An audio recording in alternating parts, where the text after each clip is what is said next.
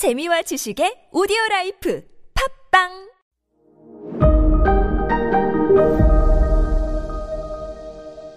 네, 여러분 안녕하십니까. 역사 스토리텔러 썬 김 인사 드리겠습니다. 인도. 아, 인디아. 어우, 저 인도 가면 술 못 먹어서 저기 힘들 거 힘들지 않습니까? 아니요, 인도 사람도 술 많이 먹어요. 힌두교는 술 먹어도 돼요. 인도에서 만드는 위스키 있거든요. 최고의 최고. 거기다가 인도 맥주랑 이렇게 섞어서 마시면 어우. 자, 어쨌든 간에 그 인도 참 태어나가지고 한 번쯤은 가보시는 것도 좋아요. 그런데 개별 여행은 전 정말 비추합니다. 정말 인도는 위험해요.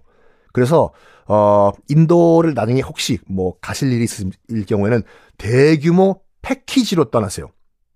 뭐 미국이나 동남아, 유럽 이런 건 개별 여행 가세요. 개별 여행 가지만 인도는요. 떼거지로 가셔야 돼요. 움직일 때도. 혼자 가면 남자인 저도 위험해요. 인도는 패키지 여행으로 가시는 걸로. 자, 인도 우리 지금 다루고 있는데 아, 먼저 그러면 본격적으로 인더스 문명부터 들어가 봅시다. 인도 하면 또 인더스 문명이죠. 사 대 문명이잖아요. 어디 어디예요? 시작. 왜 갑자기 방송 끄세요?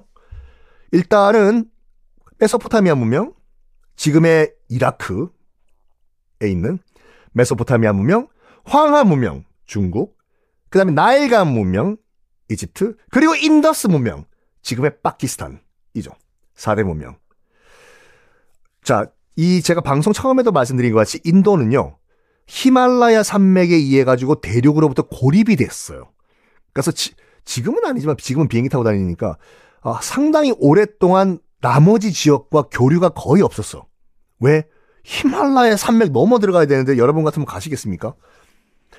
유일하게 인도 대륙과 나머지 아시아 지역과 왔다 갔다 할 수 있는 구멍이 거의 유일한 통로가 어디냐면요. 지금 지도 펼치시면 나오는데 지금의 파키스탄과 아프가니스탄 사이에 카이바르 계곡이라고 있어요.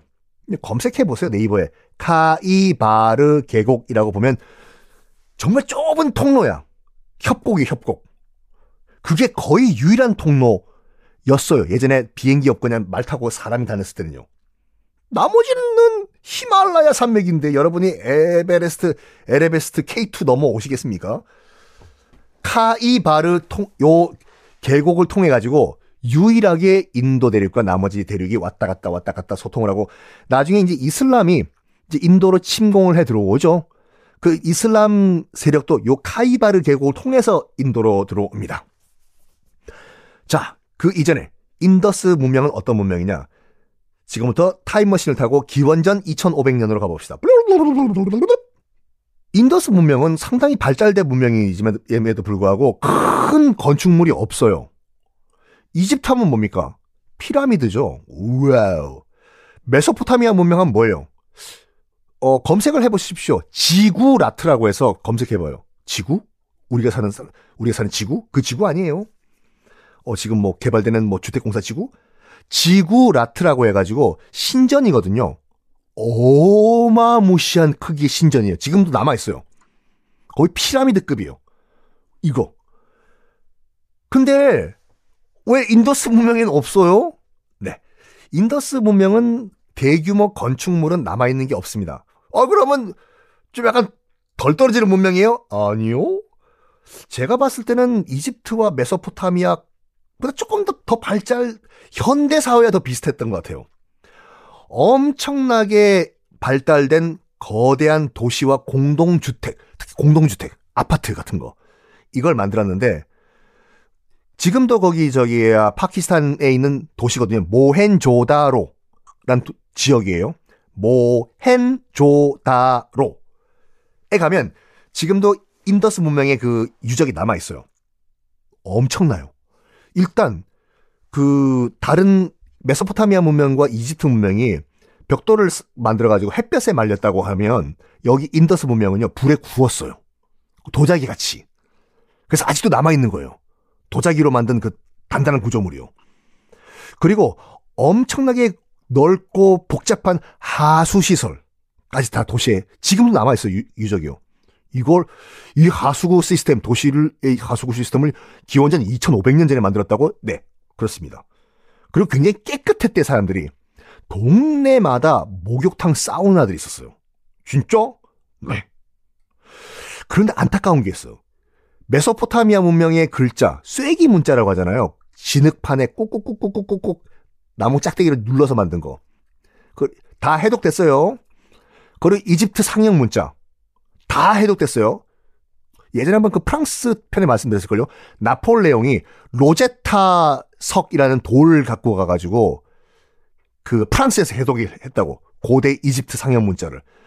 그래서 이집트와 메소포타미아 문명의 고대 문자는 다 해석이 된 상태인데 현재 인더스 문명의 그런 글자는 아직 해석이 안 되고 있어요. 글자 있었어요. 지금도 남아 있어요. 그 인더스 문명 당시에 그 상인들이 썼던 도장이거든요. 도장. 꾹꾹 찍는 도장. 도장이 막 복잡한 글자들 써 있거든요. 이거는 누구누구 도장이고 누구누구 무슨 주식회사고 뭐 이거. 해석이 안 돼요. 아직까지요.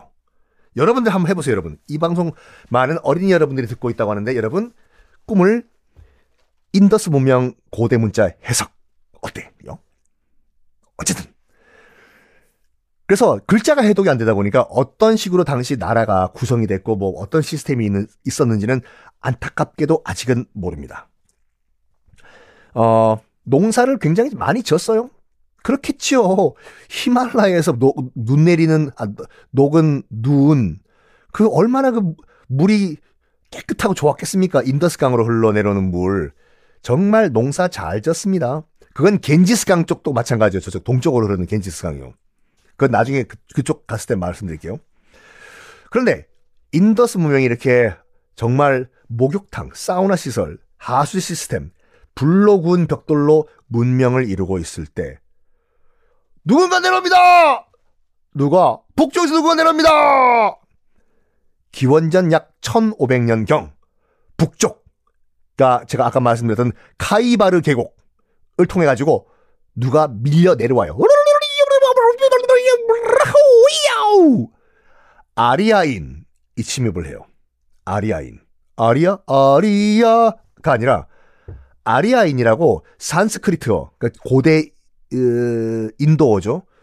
고귀한 자, 품격 있는 자란 말인데 이 그래요. 이, 여러분 추측하시는 것 같이 이 아리아인들은 백인들이었어요. 그 전까지는 백인이 아니었어요? 네. 지금까지 우리가 말씀드렸던 인더스 문명 그 주민들은요 백인이 아니에요. 원래 남아시아에 있었던 그냥 아시아계 주민들이에요. 아리아인들, 백인들이 이 카이바르 계곡을 통해서 우르르 남쪽으로 밀려온 거예요. 대략 중앙아시아에 살고 있던 백인들로 추적이, 추정이 되거든요. 내려와. 유목민족들이에요. 아리아인족들이요.